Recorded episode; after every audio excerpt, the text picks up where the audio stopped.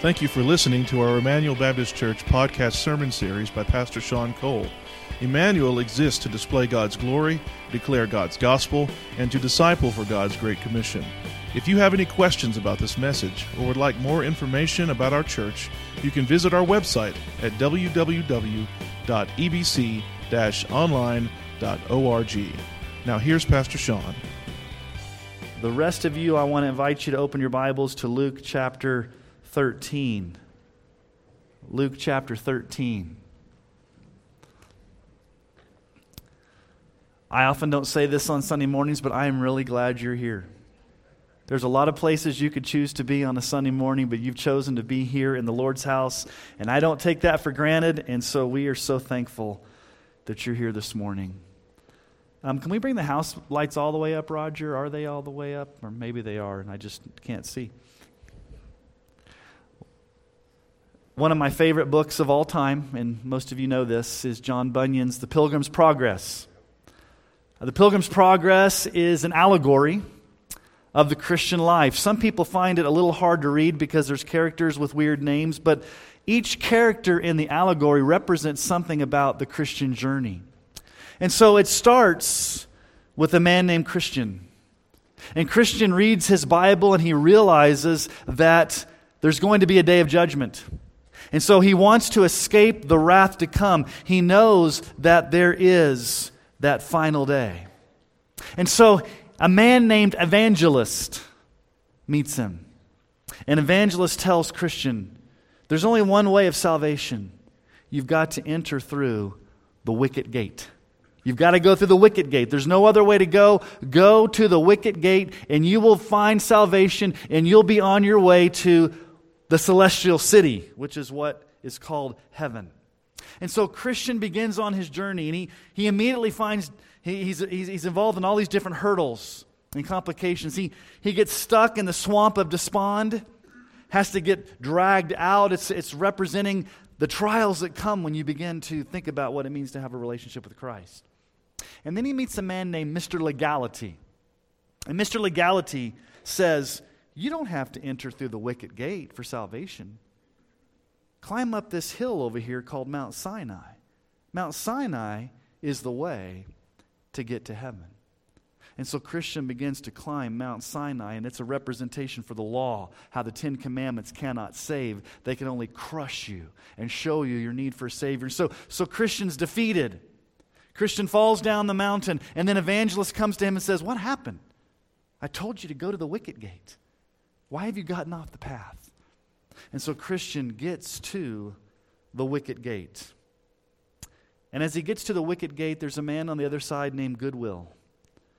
And Christian knocks on the door of the wicket gate. And here's what Christian says May I enter now? Will he inside open the door to this wretched sinner, to me, even though I have been an undeserving rebel? Then I shall not fail to sing his lasting praise on high.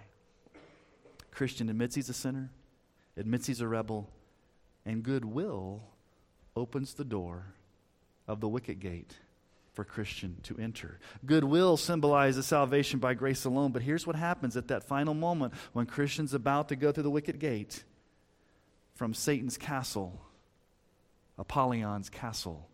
Demons begin to shoot fiery arrows at Christian to prevent him from entering through the wicket gate. But he gets in.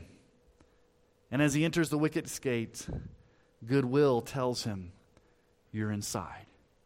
You're safe. You'll never be cast out. And once again, goodwill reminds Christian, You've come through the wicket gate, the narrow way, the only way, the only door. Many people have tried many times to get through to heaven but you have to come through the wicket gate, the narrow way, the only way. Now, John Bunyan knew his Bible back and forth because that scene in Pilgrim's Progress is exactly what we're going to talk about today in Jesus' words from the lips of our Savior, Jesus.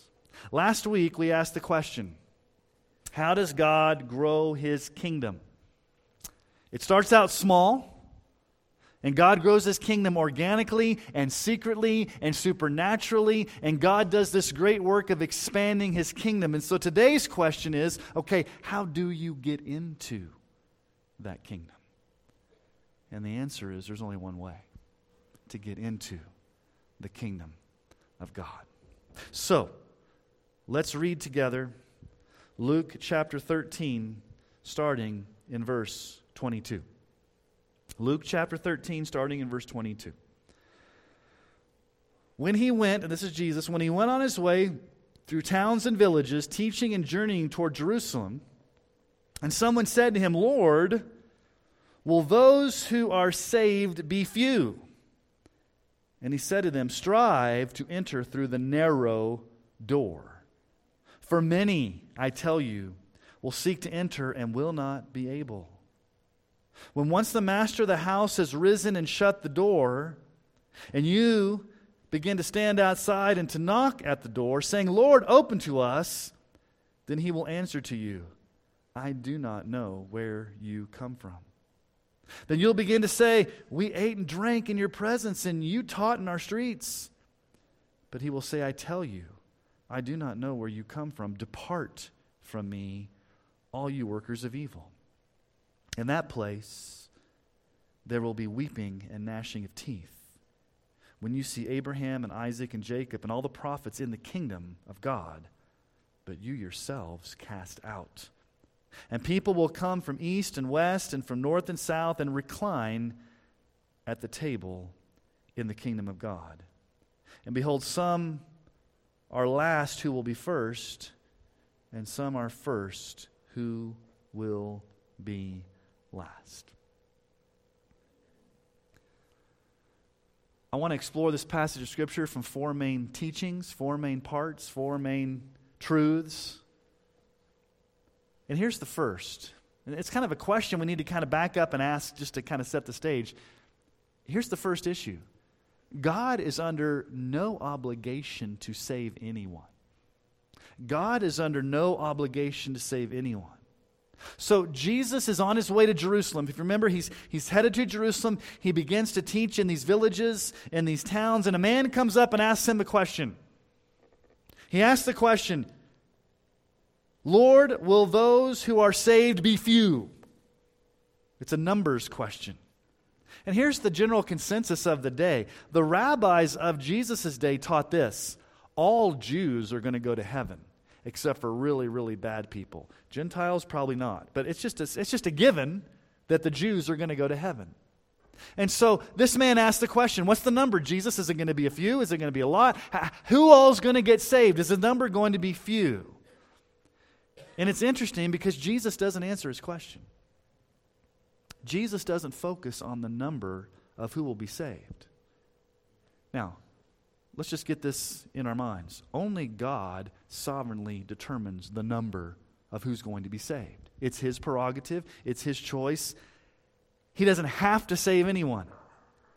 Let me just remind you what grace is. If God is obligated to give grace, it's no longer grace.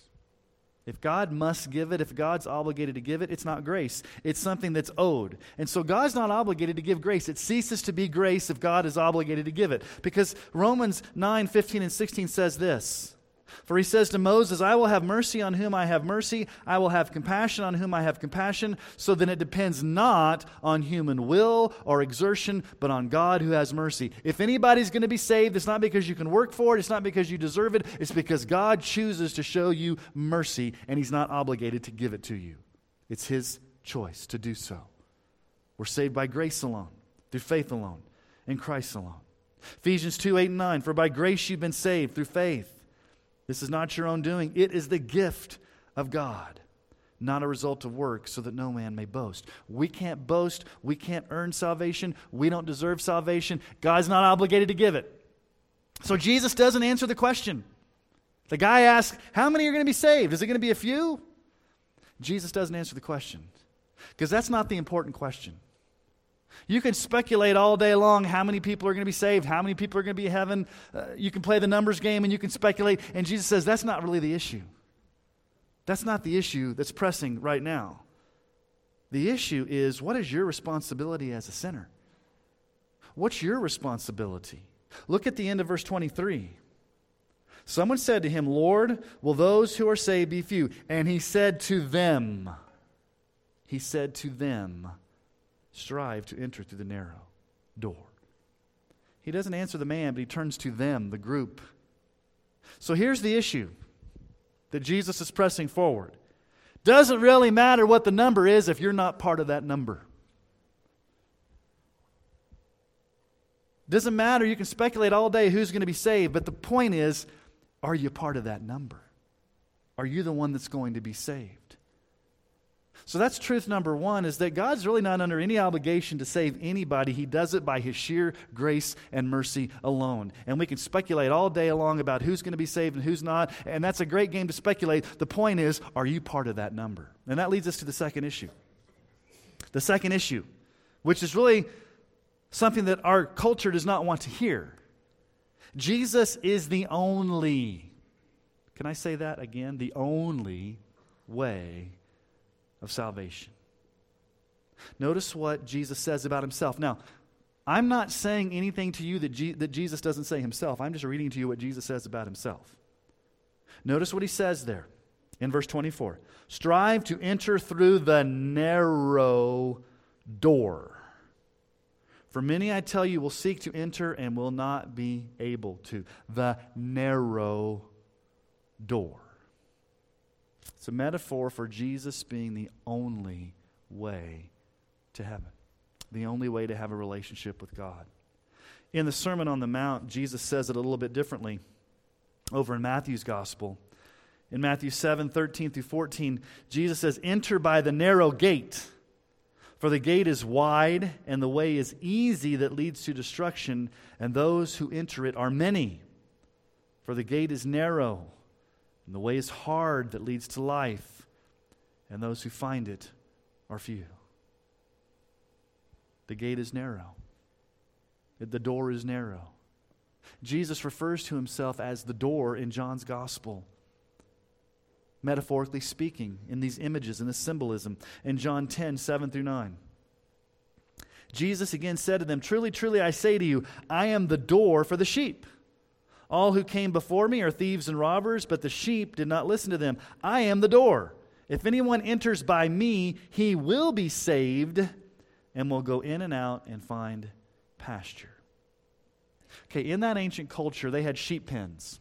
They were either circular or maybe rectangular, but they would have high walls with a lot of vines and stuff so that number one, it wasn't so much so the sheep could get out, it was so robbers couldn't come in and wolves couldn't come in and steal the sheep. And so you couldn't climb over. If you climbed over, you were trespassing. There was only one way to get into the sheepfold there was a door. And there was a, a, watchman that would stand by the door, and when the shepherd would come, the sheep would be let in. But there was only one way in, one way out. Think about DOC for a moment. Some of you work at DOC. What's, what's it, when you pull up there, what, what's the first thing you see? Tall fences with barbed wire to keep people out. And so the image here is that thieves jump over and people try to get in. There's only one way in, one way out of this sheepfold. And that's what Jesus is saying. There's only one door. It's a, it's a narrow door. It's one door. It's one way. Jesus says, I'm the door. I'm the way. And then later on in John 14, 6, Jesus said to him, I am the way and the truth and the life. No one comes to the Father except through me. Now, we live in a very pluralistic culture that does not like to hear that there's only one way of salvation. Sometimes when we hear Jesus' words, people may accuse us of being bigoted or hateful or, or not kind. That we're being narrow minded, that we're not, being, we're not allowing for all, all different types of paths to God. James Boice puts it this way If Jesus had compared himself to a wall, we would have to climb over, and that might be hard work. If he compared himself to a long, dark passageway, we would have to feel our way along it, and some might be afraid to try. But Jesus said he was a door, and a door can be entered easily and instantly, but it must be entered. There's no way going around that. There's a lot of ways today that people try to create their own door. They create their own way. They may try to jump over the fence, they may try to dig through the fence, but they don't go through the door. They create their own way. So, what are some ways people try to create their own door to God? Or maybe their own door to heaven, or their own door to spiritual significance? Well, some try it through moralism. If I'm just a good person, if I try really hard, if I obey the Ten Commandments, if I keep my nose clean, if I try to be morally good and, and, religious, eh, I will be good enough to earn my way into heaven. That's my door. My door is moralism. My door is being a good person. My door is being religious. That's what some people try. There's another door that people try spiritualism. Spiritualism. I may not be part of any organized religion. I may not go to church. I may not even believe in God, but, but I'm a spiritual person. And I'm going to tap into that inner spiritual energy that I have. And, and whatever it is, I'm just going to be sincerely spiritual. And that's going to give me either eternal life or nirvana or karma or something. I'm just going to trust in, the, in, in, the, in being spiritual. That's my door. So some people use moralism, some people spiritualism. Other people, the door they create is activism. I'll give, I'll give myself wholeheartedly to a cause. I'll get involved in social justice. I'll get involved in environmentalism. I'll, I'll, be politically active, whether it's on the right or it's on the left. I'm going to give myself to a cause, and, and that cause will give me identity. And if I do enough good with the cause, then I may earn a way to, to, to be good enough to, to get into heaven because I've been active in some type of cause. These are all self created paths or gates, they're wide they're not the narrow. And here's the problem none of these paths take into consideration human sin, the sin problem. Romans 3 10 through 12. As it is written, none is righteous, no, not one. No one understands. No one seeks for God. All have turned aside. Together they become worthless. No one does good, not even one. Even though the door is narrow, hear me carefully, even though it's narrow, it's still wide enough for the worst of sinners to enter. Even though it's narrow, it's wide enough for the worst of sinners to enter. That means you must confess that you're a sinner, that you need Jesus. The door's wide open to anyone that would confess their need for Jesus. Remember what Paul said about himself? 1 Timothy 1:15 the saying is trustworthy and deserving of full acceptance that Christ Jesus came into the world to save sinners, of whom I'm the foremost. I'm the worst. The door is narrow, but it's wide enough to admit the worst of sinners. Now, there's a confusing statement here that I had to work through and figure out what exactly does Jesus mean and what does he not mean.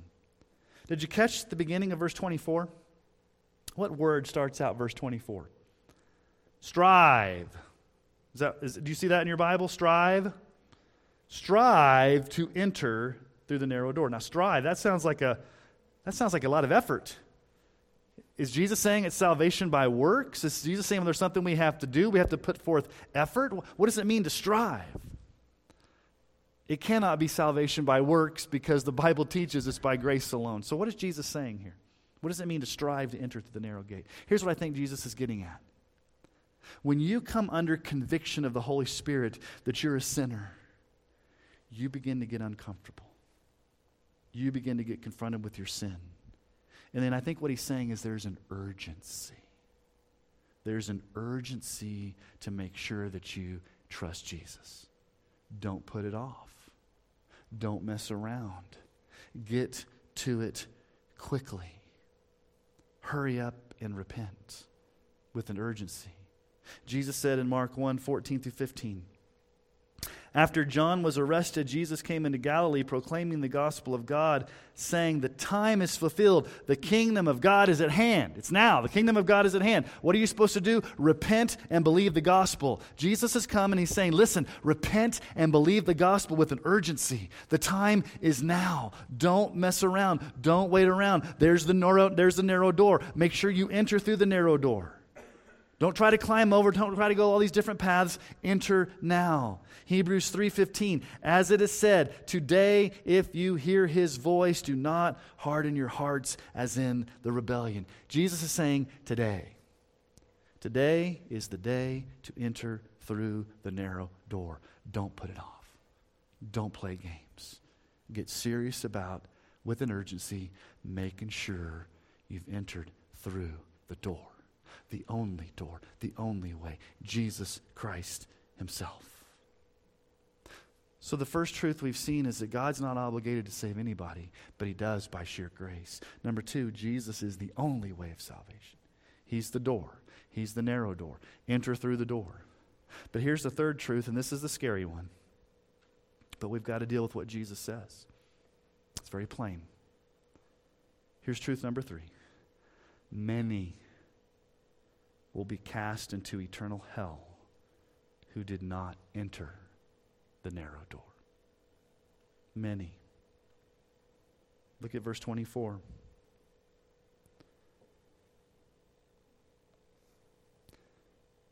Many, I tell you, will seek to enter and will not be able. Many. And then Jesus tells a parable about this master of the house and the master of the house represents Jesus, and he gets up and he, he shuts the door. The door's shut. The end of the age has come. There's no longer another opportunity. The door's shut. The opportunity has been closed. And what happens? People come and they knock. They say, Let us in, let us in. And what does Jesus, the master, say? I don't know where you came from. Who are you people? Banging again. Jesus, let us in, let us in. I do not know who you are. And what's their excuse? They give a reason, right? Well, we ate with you, and we drank with you, and we even heard you teach in our streets. Depart from me, you workers of iniquity. I never knew you. We ate with you. We drank with you. We heard you teach. Well, they had a familiarity with Jesus. They sat and ate a meal with Jesus. They even heard a sermon from Jesus. But they were not saved. Close proximity and familiarity with Jesus is not the same as saving faith. See, here's the thing they never placed their trust in Jesus alone to save them.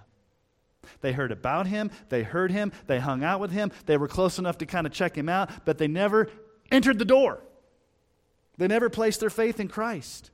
It was not a personal relationship with Jesus. It was merely just this association, this familiarity, this closeness. And Jesus is addressing this to people who think they are saved, but they never did enter through the door of salvation.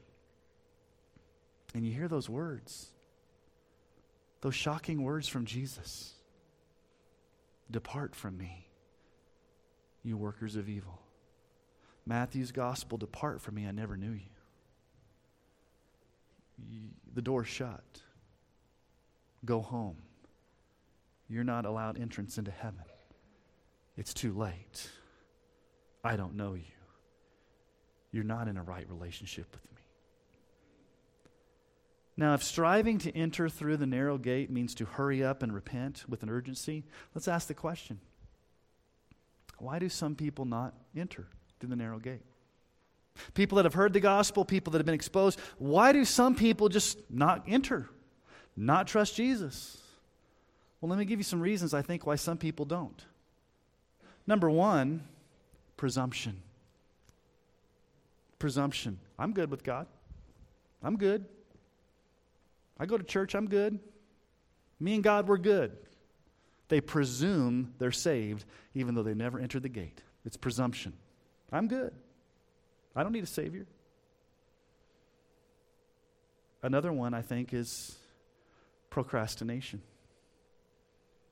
I'll wait another time.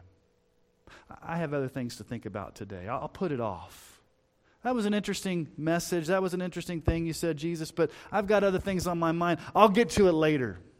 Let me just put it off till later. It's not that big of a deal. For other people, it's pride. I'm not going to admit I'm a sinner. I don't need Jesus. I'm not going to bow to him as Lord. I've got things worked out in my own life. I want to be in charge. I don't want to submit to him as Lord. That means I've got to humble myself, and I don't want to do that. That means I've got to admit I'm a sinner. I don't want to do that. I'm too prideful. And because I'm a preacher and I had to find another P word to make alliteration, this may not be theologically accurate or not, not grammatically accurate. The last one is passionlessness, okay? passionlessness. I couldn't say lack of passion because it wouldn't start with the P. But I think it, what it means is this there are just some people that say, I could care less. I'm ambivalent. That's good for you. It may work for you, but I could care less. Doesn't float my boat. It's not on my radar screen. Thank you very much. I don't care about all this Jesus and God stuff.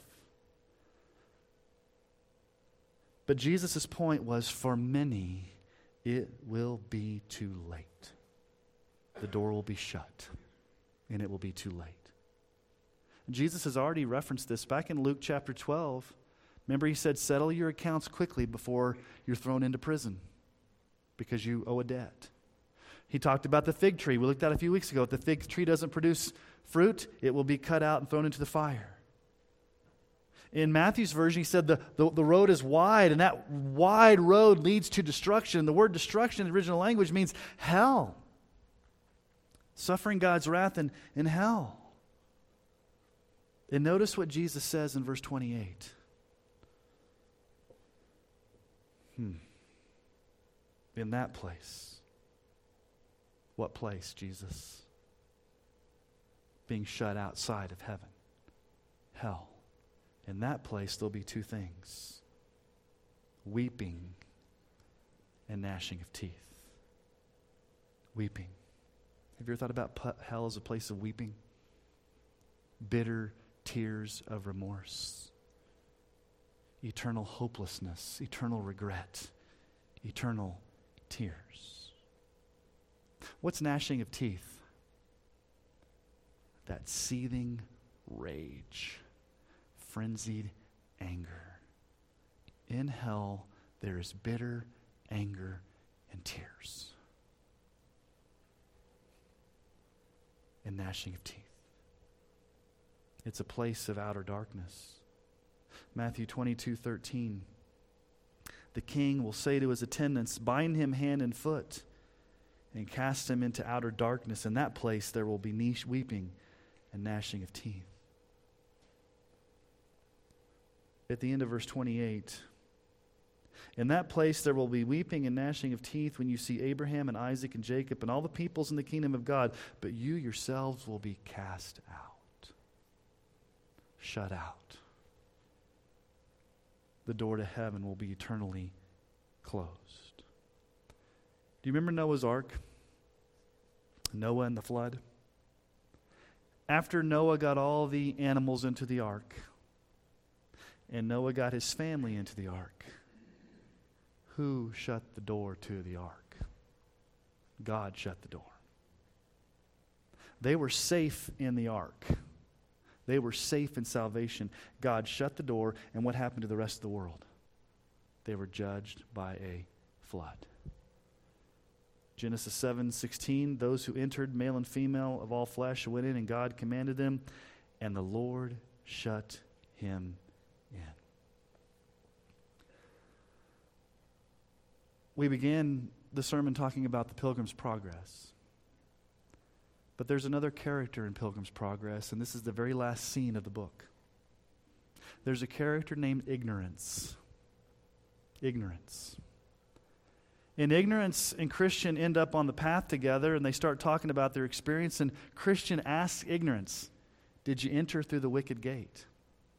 And ignorance says, I didn't know there was a wicket gate. I just kind of got on the path. And Christian said, You didn't enter through the wicket gate? Did you not get a certificate when you came through the wicket gate? You can't get led into the celestial city unless you've entered through the wicket gate. And Aaron says, Oh, it doesn't matter how you get in. You don't have to go through the wicket gate. There's many different ways. I'm just going to kind of follow you guys along here. And, and it gets to the end. Christian dies. He's taken across the river and he's welcomed into the celestial city. He's welcomed to the gates of heaven.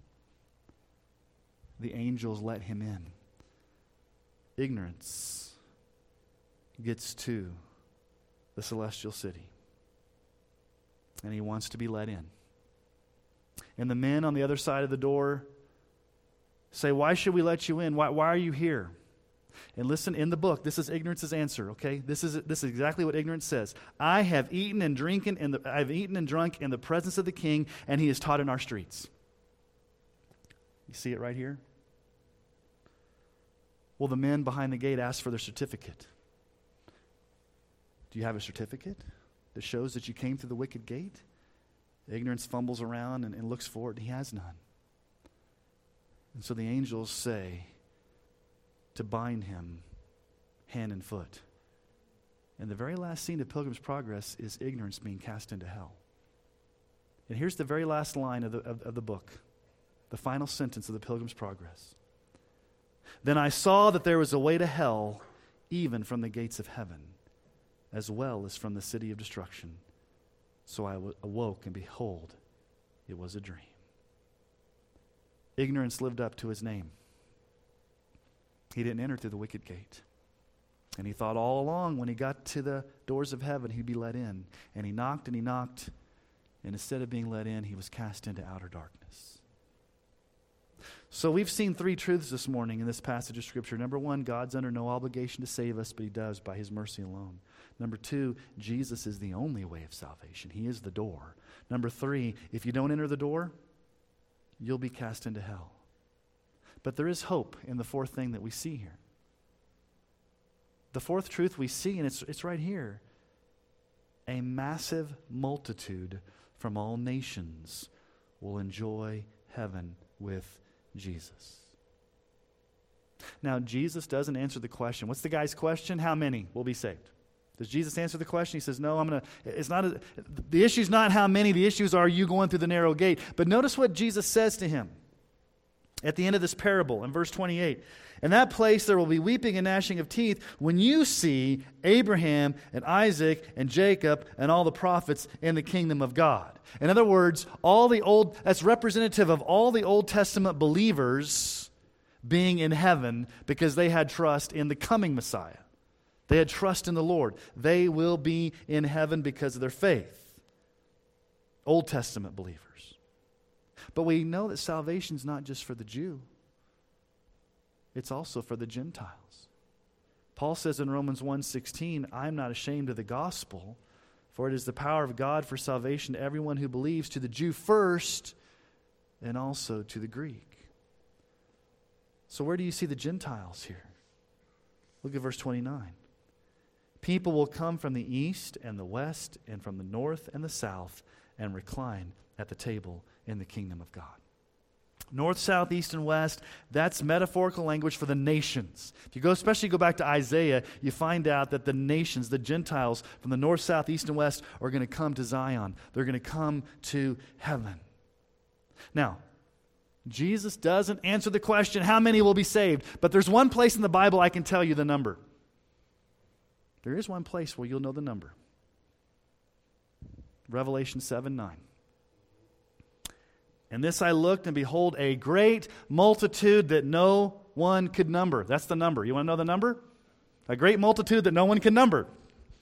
means millions upon millions, a huge, massive multitude. From where? From every nation, from all tribes and peoples and languages. And where are they? Standing before the throne and before the Lamb, clothed in white robes with palm branches in their hands. This is a picture of heaven, that, that final vision that Jesus has here of the many the multitudes, the great multitudes of, that, that no man could number, standing before Jesus in heaven, before the Lamb from all tribes, tongues, and people. Jesus tells us who will be in heaven Old Testament believers, Gentile believers, all those who have entered through the narrow door. It will be a massive number that no man can count millions upon millions, multitudes upon multitudes, but he tells us what we will be doing in heaven. Not only who will be there, but what we'll be doing. And, and maybe you didn't quite catch it. You thought, what in the world does this mean? Look at the end of verse 29. We will recline at the table. Okay. We get to go to heaven and sit at a table. Ooh, that sounds exciting. What in the world is this about?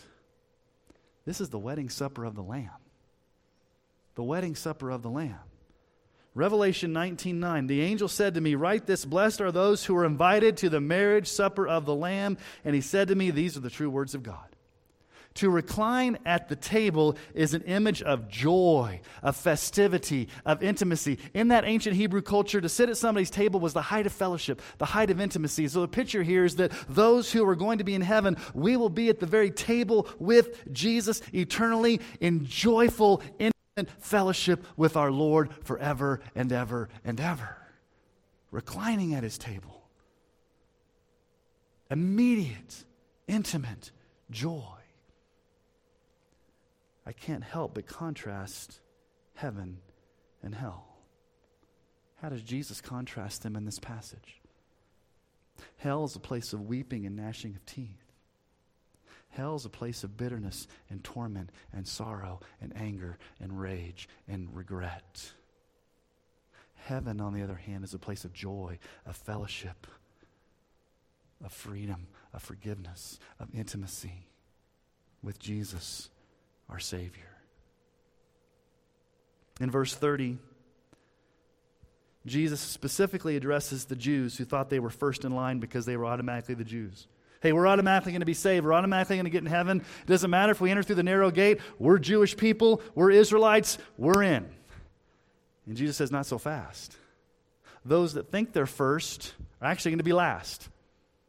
And who are the last that will be first? Well, the last could be any Gentile or any non Jew or really anybody who admits they're a sinner and trusts in Christ and enters through the narrow door, they'll be first. So it doesn't matter, Jesus says, whether you're Jewish or Israelite. The issue is have you gone through the door of salvation? God is under no obligation to save anybody, but He does by His grace. Jesus is the only way of salvation. Many will be shut out on that final day because they've not gone through the narrow door.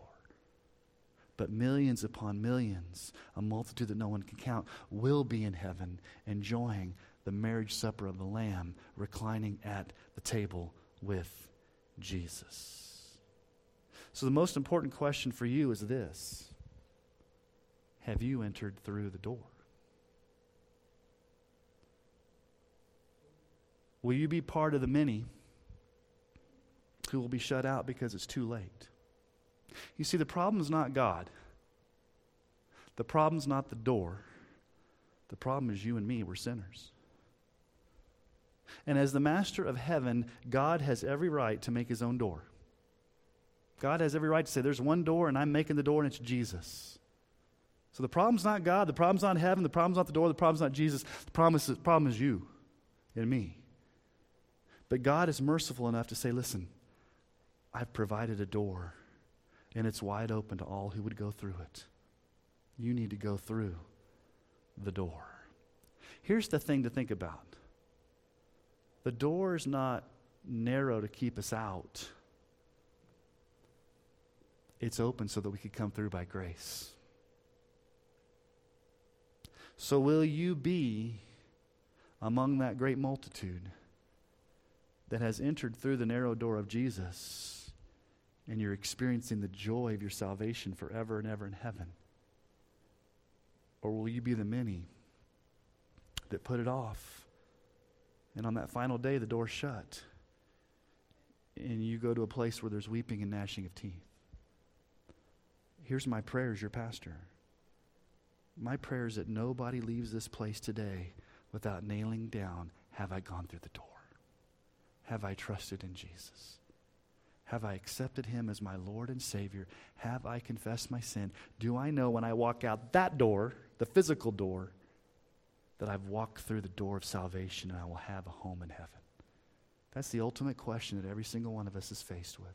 Have you walked through the narrow door of Jesus as the only way to have a relationship with the living God?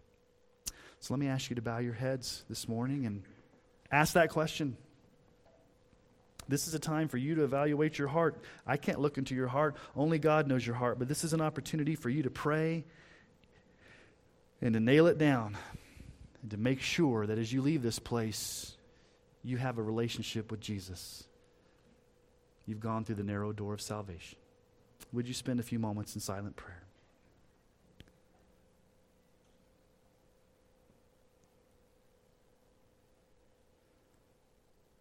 Father in heaven, I thank you that you are a God who saves. You did not have to save us. You were under no obligation to save us, but because of your grace, you provided a way through Jesus, the only way. Jesus, we're thankful that you are the door. We're thankful that you're the narrow way. We're thankful you're the only way. We, we don't want to try to get in any other way besides through you. You are the way, the truth, and the life. And Lord Jesus, we know that as we enter that door of salvation, what awaits us is a joyous eternal heaven in your presence forever with unending joy and hope and freedom and forgiveness and love. But Lord, for the those that die in their sins and never enter through salvation, there's, there's hell.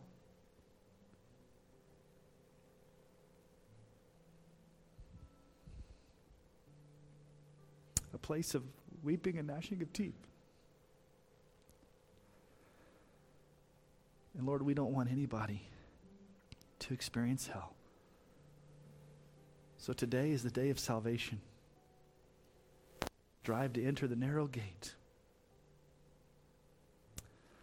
Father, thank you for your grace and your mercy. And my prayer is if there's anybody here today that's not done that, today would be their day of salvation. They would walk out this place knowing for certain that they have a relationship with you and they're going to heaven. Their sins have been forgiven.